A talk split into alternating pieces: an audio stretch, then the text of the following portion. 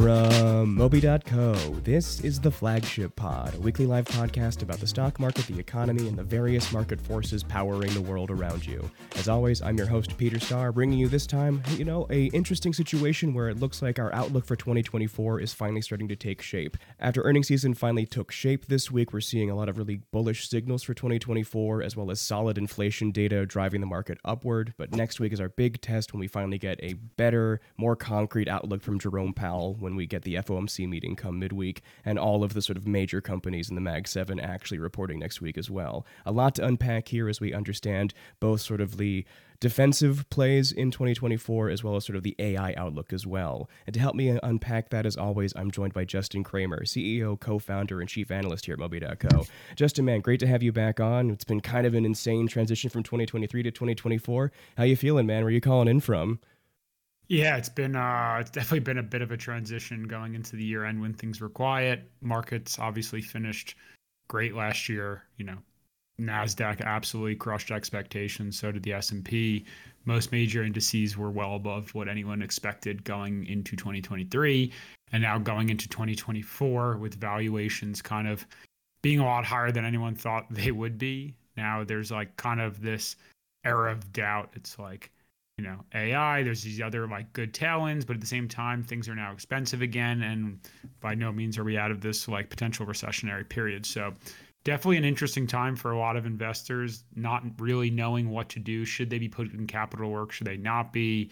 You know, risk-free rates are pretty high, and so there's a lot to kind of like consider. So I'm excited to kind of dive into it today. A lot of what we saw in terms of the stock market coming back in the last year has been mostly the bond empire crumbling. Like bond yields were absolutely crushing our ability to put money into equities around September and October, but since then that has completely thawed. Bond yields are still hovering above 4%, but inflation's looking a little bit under more under control. CPI in January for December came back a little hotter than expected, but then today we got PCE inflation which cooled off a little bit more. PCE inflation's only up 2.9% a year. So in some aspects, especially the Fed's preferred inflation targets, we're seeing inflation be, you know, exactly within those targets. So that's great to see. More progress to come. GDP is also somehow doing great, uh, growing way better than even we expected in Q4 of 2023. So the American consumer remains undefeated. Can that last? A lot of questions there, but it's really interesting to see that more signs are pointing towards bullish than bearish. But of course, these things can shift at a, a drop of the hat here. But let's look at more of our specific 2024 outlook here, Justin. So a lot of things are kind of unchanged. Like if there is a lot more inflationary pressure and the Fed has to keep uh, rates higher, we're probably going to see, you know, a much, much slower rise here, maybe even like a complete capitulation for the bull run. But when you look at this, are there any sectors in particular that you're going to be watching for more outsized growth in 2024 now that we're seeing things take shape uh, based on what earnings we've seen so far? Yeah, for sure. I mean, you like rewind to last year, the big themes that we were looking at was reshoring, aka people bringing back on their supply chains as COVID just completely disrupted the su- supply chains or global supply chains really in 2020, 2021, and beyond. So that was a big theme for us, and that really has played out and is continuing to play out.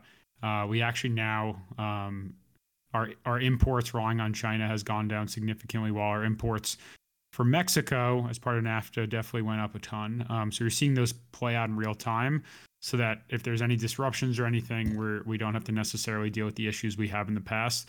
Um, and so as part of that, um, there there's again the reshoring is a continuing theme for this year, and automation is another big theme, and AI specifically within both those. So that's going to be, I mean, it's obvious right now. The entire world's talking about it.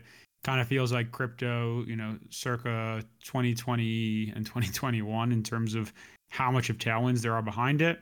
Um, unlike crypto, there's been some actual use cases, um, whereas a lot of crypto is just speculation. And so there's definitely going to be a lot of speculation in this market too. We've seen people launch like AI pins that you wear in your clothing. I mean, maybe that pans out, maybe it doesn't. But point being, there there's a lot of noise, um, and then there's a lot of validity too under the scenes. So I think the biggest thing that we're watching for uh, is going to be actual like deployment of AI. Um, in 2023, one of the biggest things we saw was like generative AI. Um, ChatGPT obviously exploded overnight. And so using GPT to come up with ideas, images, so on and so forth was was really big. Um, but now deploying AI is going to be, we think, like a big, big part of 2024, and specifically like purpose built AI models that is either running for your company specific data centers at the enterprise level or really starting to provide specific services con- for consumers at like their actual device level, which maybe if you're listening kind of sounds like more of the same but there are some like really really big like differentiators on why that's like a massive swap. The biggest things we're looking for is right now latency has been like a huge issue running these massive large language models takes a lot of data that's why you've also seen like companies like AMD and and Nvidia blow up overnight because like you need a ton of their chips in order to run these models um, so for a lot of the like immediate use cases, basically these AI models are being deployed um, and it's really expensive. Um, so if we can do this at like the local device level, it really does change a lot. Um, and then we can start getting into the world if it's done at the device level where there's more personalization and like better security mostly for like these personalized experiences. Again, there's kind of a lot then within that. Um, but the biggest things that we're seeing, like in terms of the types of companies we want to invest in within that, is like eh, obviously the chips are huge. Like we just put out a report on AMD. Like that should be fairly obvious. Nvidia is so expensive; it'll probably keep rising, but it's really hard for us to see like a massive amount of upside given how much you know how much of the price is already baked in. Um, so AMD is a huge name we like. There's a lot of if if you're not a subscriber definitely re- recommend going to our site app.moby.co or download the app which is probably a little bit easier can read more about it get our price target and so, so on and so forth um, another company we're looking at is stm microelectronics or st microelectronics um, basically the, the general thesis there is that ai models will ultimately need better power optimization infrastructure um, so they're like a huge Swiss based company that basically is ahead of the game that a lot of people don't know about. So that's going to be a name that we've loved. Uh, Arista Networks is another company we've talked about before. Um, just trying to roll roll off a few here without spending 30 minutes talking about AI. Um, but then there's like going to be the obvious winners as well. Google, Apple, they'll they'll all be beneficiaries. I think it's pretty obvious at this point. Even IBM is is picking back up if you look at the stock price, but I think at the end of the day, any company that's touching this space is really going to have an outsized lift in the first phases. But by the end of 2024, we'll really start to see the the winners emerge. Because um, right now, anyone who's touching AI, their stock price is, is being helped. But we'll see the winners, the key players start to emerge, and the people who can't leverage it start to fall back. And so I think that'll be one of the biggest themes as this continues to bake out in in 2024, and we'll, we'll keep our eyes on and see how it goes. An audience to give you an idea of like the thinking there too. I just want to give you an understanding of what deployed AI means. Right now, AI lives almost entirely within the cloud because it just takes these massive, massive architectural systems designed by the AWSs, the Microsoft Azures, and the Google Clouds of the world to basically train large language models on enough data to make them actually useful. Then they just kind of live in the cloud, and that latency can be pretty bad in terms of what you might actually need a chatbot to do. And so deployed AI is simply taking less powerful chips and putting them on site. Uh, you're seeing this in terms of smartphones right now with Samsung's new S24 uh, Galaxy S24. They're launching with a lot with an NPU in the actual chip itself. An NPU is a neural processing unit which is basically optimized to run a large language model on device, reduces latency, helps privacy, and the services that Samsung's offering are very basic you know you're doing like live translations that kind of stuff. But it's still like the first genuine advancement we've seen in smartphone technology i'd say in like six years. Like the last six upgrade cycles for smartphones have been basically pointless, and this is the first time things have been actually interesting, at least from the Android side of the equation. Of course, this very firmly places the ball in Apple's court. Apple has been completely silent on the AI side of things, but they also have the most to gain from bringing some kind of AI service to the next iPhone, uh, especially once we see next week's Q1, uh, uh, Q4 sales data, so we can see just how well the latest iteration of the iPhone sold. A lot of traders are betting that Apple did not sell super well. Uh, they're also people are pretty bearish because the you know the uh, Vision Pro is at the early stage of development. It looks super embarrassing. Obviously, that's not going to be how they're going to take over the spatial computing space, but it's enough for bears to sort of start feasting and shorting the stock a little bit. It's foolish to do that, right? Like, this worked for the iPhone. This probably will work for spatial computing once they make it a you know stronger product that's more able to be widely adopted and doesn't cost like $3500 or whatever. So the main thing we need to see from apple though is some level of ai ambition because that is clearly the where where on device upgrades are going. We got encouraged by that based on things like tsmc's earnings call last week. They put out earnings and their sort of like classic old school foundry is popping off in terms of revenue. So low level chip demand, not just AI chip demand, but the stuff you put inside smartphones and regular computers is staying high as well, even in Q4 of 2023. That's very encouraging. People are building out these arsenals of AI systems. So we're really excited to see exactly how the on-device world changes. You, of course, Justin mentioned places like um, like the uh, from CES, you have that Rabbit AI device, which is like an AI assistant that you keep in your pocket, designed by Teenage Engineering. You've got a lot of other really interesting aspects here, like Dell basically building AI servers uh, point at point for various companies like Justin said, Arista Networks is completely upgrading their entire networking system so that folks can have low latency uh, AI servers on site as well. So a lot of exciting development there. And because of that, like AMD uh, one of our main plays for the deployed AI revolution, has already hit our price target literally two days after we upgraded it. So a lot of volatility in this space there. And to throw a little bit of cold water on it for you guys, at this exact same time, we've seen revenue expectations based on Intel's Foundry service go down today specifically. Intel is uh, down 10% because their foundry is facing a little bit of headwinds. So maybe the demand isn't that high, but results from AMD, TSMC, NVIDIA, all of these are kind of demonstrating that there's some really, really there's a huge amount of investment happening in this space. And so by focusing on AI deployment, at least for 2024, you're going to get ahead of uh, a lot of the sort of winners and losers that are going to happen once these services hit scale in around about 2025. We're very much in the early innings here, and so it's really exciting to see exactly where it's going to develop from there. So that's one of the major themes we're watching that's already paying off, but it's one of those things that can swing wildly based on actual results, especially once Alphabet and Apple come out and demonstrate where they are sort of in their AI journey. Super nervous for Apple, super bullish on Alphabet, um, and excited to see like it's Microsoft's world too as well. Like they're the top company in the world right now, and they might actually hold on to it at least until the second half of the year once we understand Apple's more concrete ambitions. But getting back to you, Justin, so that's solid in terms of the good AI ambitions we have, but there is a flip side to that coin too, right? And we saw it this week with Tesla. Tesla also has their own sort of like specific AI ambitions when it comes to visual AI, rather than renting um, AI systems from, say, an AWS or a Google or whomever. They're building their Dojo array themselves. They're dumping billions into R&D as opposed to, you know, maintaining their margins and doing stock buybacks. Uh, when you look at that, Tesla just got in the absolute, just it's just been battered this week. It's down even uh, all the way to, to like 182 uh, dollars per share. So just a wild sort of fall from grace here. When you look at that, Justin, Obviously, this is just market expectations. The market wants to see better margins from literally everyone, and Tesla is still R and Ding like it's 2014. Uh, when you look at that, is this is this um, something that Tesla can pull out of here, or is this is Tesla just finding their new level, given they have to keep their margins a little bit lower to maintain price, uh, a competitive pricing structure here? Like, how do you unpack that, dude? Yeah, so Tesla, I mean, it's just a rough year for EVs in general right now for 2024, and there's you know a handful of things that are are really acting as pretty big headwinds. So let's like zoom out, and then we'll start getting Tesla specific.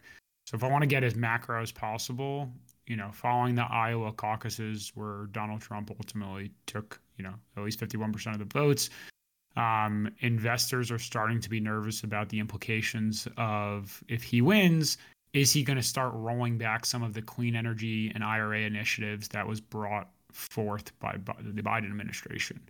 Um, that's definitely a little bit more pie in the sky, but that is definitely a very, very valid fear. Where when he was in there before, he's very pro coal, a lot of not clean energy based initiatives. Biden is, you know, the opposite of that. And so that obviously helps companies like Tesla. So that's definitely a little bit of a macro fear, as zoomed out as you can get. zooming in even a little bit more, um, but still pretty zoomed out, is if you look at what other manufacturers and partners are doing. So specifically, like looking at Hertz, for example, which is a, a massive, massive player in the rental car industry, they're reducing a third of their global EV fleet, which is actually mostly Teslas, um, following what ultimately was a decision by the European rental car firm Sixt to ultimately sell off its EV fleet and replace them with traditional like internal combustion engines, also known as ICE engines. Um, and they basically did it because the costs were higher, collision repair and other ins- insurance and related uh, costs were higher, and it just it made more sense than to go back to the traditional vehicles. So that's definitely not helping again the macro case for more demand of electric vehicles. And then China also huge, huge importer and exporter of EVs. Um, looking more macro, China is going to be slowing down their EV exports pretty significantly. Um, really, just due to like insufficient consumer demand um, and a lot of the issues that have been happening. So, long story short, again, zoomed out. There's just a lot of things going against them right now. Obviously, huge tailwinds over the last several years, if not decade. Um, and so this is natural as you know, like anything, things get overpriced and get expensive. Looking more specifically at Tesla, like outside of the EV industry in general, basically Tesla's, yeah, you, you talked about it before, but there's more price cuts, what ultimately hurts margins more. Um, there's a lot of potentially EV incentives starting to go away slash weekend slash expire, um, especially again if Donald Trump comes into your office.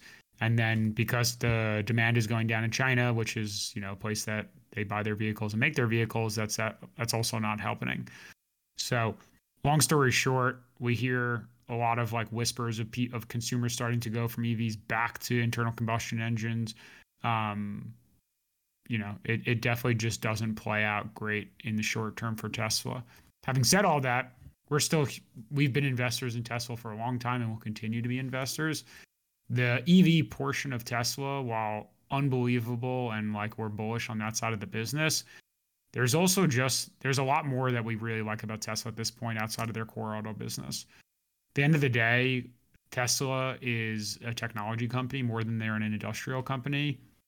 And so we've talked about Optimus before and their AI services. We've talked about their like f- their fleet of cars that they can basically make into like the next Uber Their recurring revenue from that fleet ultimately then a lot of their home like energy products um, I, I, mean they're just doing so much in the ai space in the robotic space um, in like just really like the home energy space and the supply chain space so like yes in the short term definitely like there's a lot of compression and the stock has then subsequently been hit but in the long run we're definitely we're definitely still fans, but of course there's going to be a little bit of a hit to the the price in, in the short term if you're an investor. So definitely watch out for that. But um, we we have not changed our our stance in terms of being overweight on the name. And this is something that kind of happens in tech too, and it makes sense based on Tesla's vision. But of course, given uh, the public perception of X and Twitter right now as well. Like a lot of stuff is percolating, right? But this is not necessarily how you want a company at this stage to look. So the valuation makes sense right now, but at the same time, it's one of those things that once we get actual clarity on what the return on investment here for the Dojo Array is, then we're going to get a better sense of that, and that should help bring the stock back up. Of course, to help you understand the risk too, like it's much cheaper to rent um, these server spaces from AWS and Google Cloud because they are constantly iterating and upgrading. Whereas Tesla has designed their own chips for the Dojo array, and that's it. It's stuck that way, basically. They're just getting more and more shipments from TSMC. So, in some capacities, despite the fact that the Dojo array is designed for a specific use case, it gets a little bit more behind and more behind, sort of month over month, since it's not purpose built to continuously be upgraded the way that the architecture at AWS, Google Cloud, and Azure is. So, definitely something interesting to watch, and we'll have to see if the idea of specialization versus um, uh, the cost savings you get from renting from somebody else kind of pan out. But definitely a weird moment for Tesla stock, and we're just excited to see what Q2 earnings are like, and again have a more clear idea of what tes- Tesla's revenue horizon is for AI, for the Optimus robot, so on and so forth. Again, they're also kind of kicking down the the kicking the can down the road a little bit more in terms of actual growth as well. They're talking about gearing up to produce and launch their Gen 3 vehicle, which will be a much more mass market vehicle via their um, factories in both Texas and the ones they're developing in Mexico. But again, that's promising future revenue rather than saying, hey, here's we're going to improve margins right now, which is exactly what the stock market wants to see. So could be in the wilderness for a while here, could be in the wilderness just for the next quarter. We'll have to see, though, but definitely an interesting time, especially for the whole space. Now, Justin, of course, you mentioned a little bit sort of like the political environment as well. And that kind of gets us into the sort of other big part of our 2024 outlook, and definitely the one that you understand a lot better than I do, just because of the amount of analysis you've done in this space, and that's our defense outlook. Obviously, things are getting pretty complicated both uh, in Europe as well as in the Middle East. Um, with just everything that's happening. And so uh, one of our other top picks just reported earnings as well, and that was L3 Harris, sort of a uh, overlooked defense contractor. I'd love to sort of get your view in terms of how we're thinking about the defense outlook, especially since things are, you know, they're looking a little spicy right now in terms of both NATO and just our inability to avoid World War III uh, with Iran at this point. so, like, what? Uh, by the way, what's your what's your spot bet on World War III at this point? We're looking at over under twenty percent chance. How, how you feeling? I mean, I just it's hard to even address that. There's so many things going on. Obviously, as just somebody who, uh, as a human being, definitely want to avoid that if possible. But yeah, I mean, tensions. I feel like they just rise daily, weekly, monthly. You zoom out, and just like, how did we get here? Um, there's just been the Russia stuff, Ukraine, the Middle East, uh, now Iran. It's just people are taking sides, and it's definitely a little frightening. Um, so yeah, we'll see how it plays out. But in terms of what you're asking before on like the defense contracting space, yeah, this this is a huge play for us in 2024. Like one of our biggest plays, if anything, outside of the AI space. Um, point being, it's it's not nearly as sexy, but it's also not going to be as bust potentially as AI could be for a lot of companies. Like it's more tempered upside for sure, but it's coming with significantly less downside. And the the huge name that we're looking at is L3 Harris. Um, you know, they're a company we've been following for a while and kind of where they're sitting valuation expectations for last year and expectations going forward, it really makes sense to initiate a big position in them now. And so looking at them specifically, I think exactly what you're saying, tying in like basically the geopolitical realities we're facing right now. It's kind of hard to deny that 2024, you know, we feel more secure than in 2023. Um, again, we I just touched upon it very briefly, but what's going on in the Middle East, Eastern Europe, other parts of the world, it's it's very very frightening. And obviously we don't want world war iii but should should that happen in some capacity even a full-blown war or just like more conflict you know these are huge he, they're a massive supplier um, of the the goods and products that our us military uses. After that like getting again zooming more in going from top down to to getting to them specifically they have a massive balance sheet which is going to be huge in an area that is very very expensive basically after a year of a massively reduced budget for the US specifically, they're projected to actually increase their budget huge this year.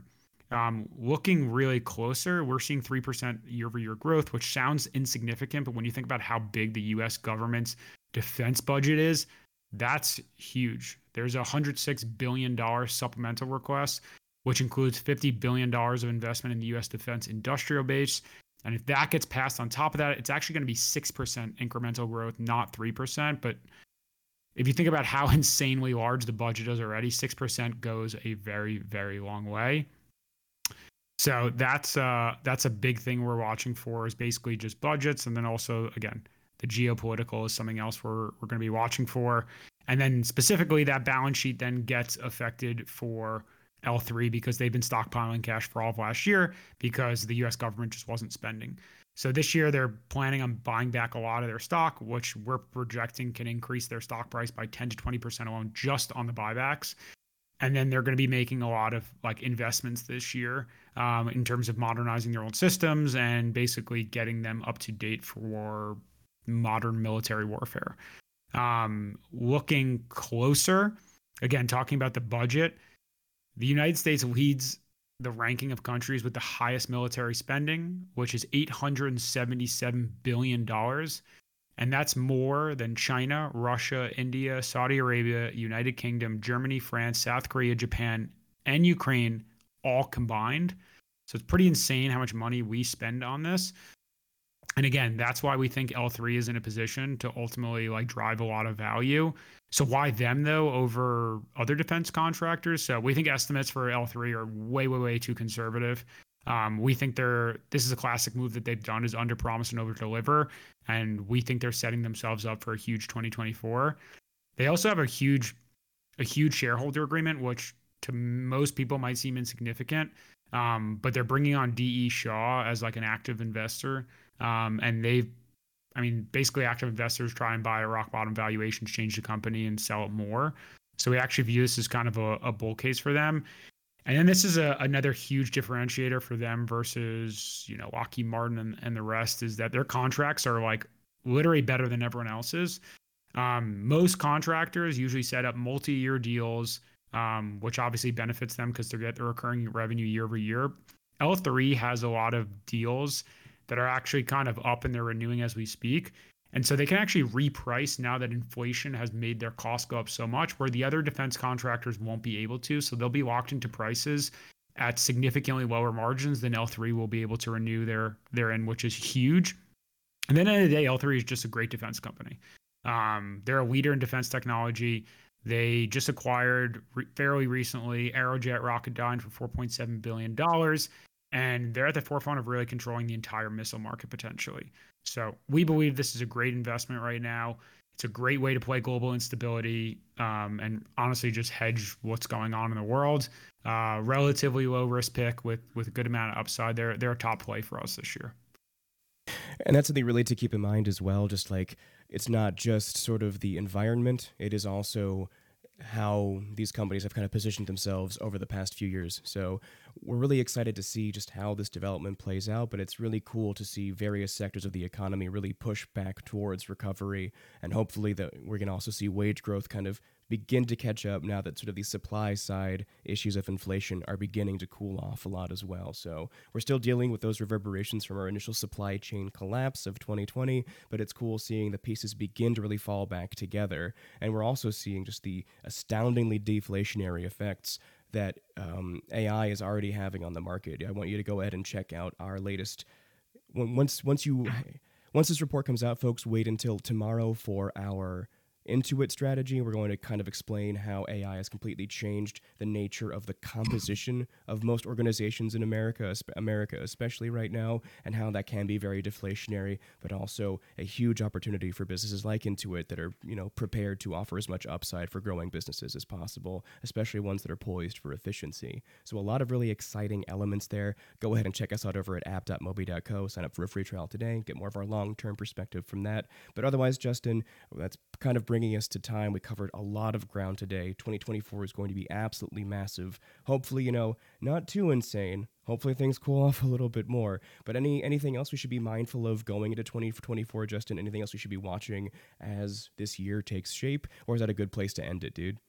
I think that's a good place to end it. The only other thing I would add is, you know, it's amazing we got through a podcast without talking about Jerome Powell, inflation, and the Fed for the most part. Well, that's tomorrow. That was, that's you know that's going to happen yeah. t- uh, next week. So wait until yeah, next Wednesday. I just think yeah.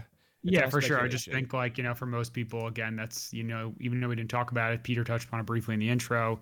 It's still more important, just as important as it's ever been. Um, again, with rising rates or even sorry flattening rates to decreasing rates. It has an entire reverberation it has a ton of reverberations in the market how that affects the housing market people's personal income how they spend how that then ultimately affects companies. It it, it like it it really snaps throughout the economy and we're like we're seeing a fairly resilient economy but again like we haven't seen decreasing rates yet. So that's something we're we're continuing to keep our eye on and we'll keep you updated Yeah, and that's that's the other thing to watch too, audience, because Jerome Powell can just come out next Wednesday and torch this whole rally by either saying, "Hey, we're not going to lower rates until like July," or "I'm raising rates right now. Actually, inflation's too hot. Sorry, fellas," and just you know torch the whole game. But we'll have to see. It's really all all of a lot of this rally is based on the speculation that we may actually see rate cuts as soon as March. But if those get delayed to like May, June, July, probably won't hurt that much. But uh, of course, raising rates and sort of hotter inflation based on supply stuff would blow everything up. Regardless, audience, that's a great place for us to end it. We're not going to baselessly speculate. Just come back next week when we discuss exactly what happened in Jerome Powell land. Um, there'll be a lot more to discuss next week, too, with all the major meat of earnings season hit. Otherwise, audience, we really appreciate your time. Just so you know, this podcast is produced and hosted uh, by me, Peter Starr. All of the intellectual value of this podcast, though, comes from our analytics team, our analysis team, which is headed up by Justin Kramer, our CEO, co founder, and chief analyst here at Moby.co. If you want to get more of our long term perspective, make sure you check us out over at app.moby.co. At the same time, if you want to hear us more on the day to day, find us over at Instagram, instagram.com slash mobyinvest, where we sort of break down what's happening minute by minute in the market via graphs whatever else. Otherwise, audience, we really appreciate your time. Thank you so much for listening. And as always, we like to leave you with peace, love, and incremental gains. Everyone be well. Thank you so much.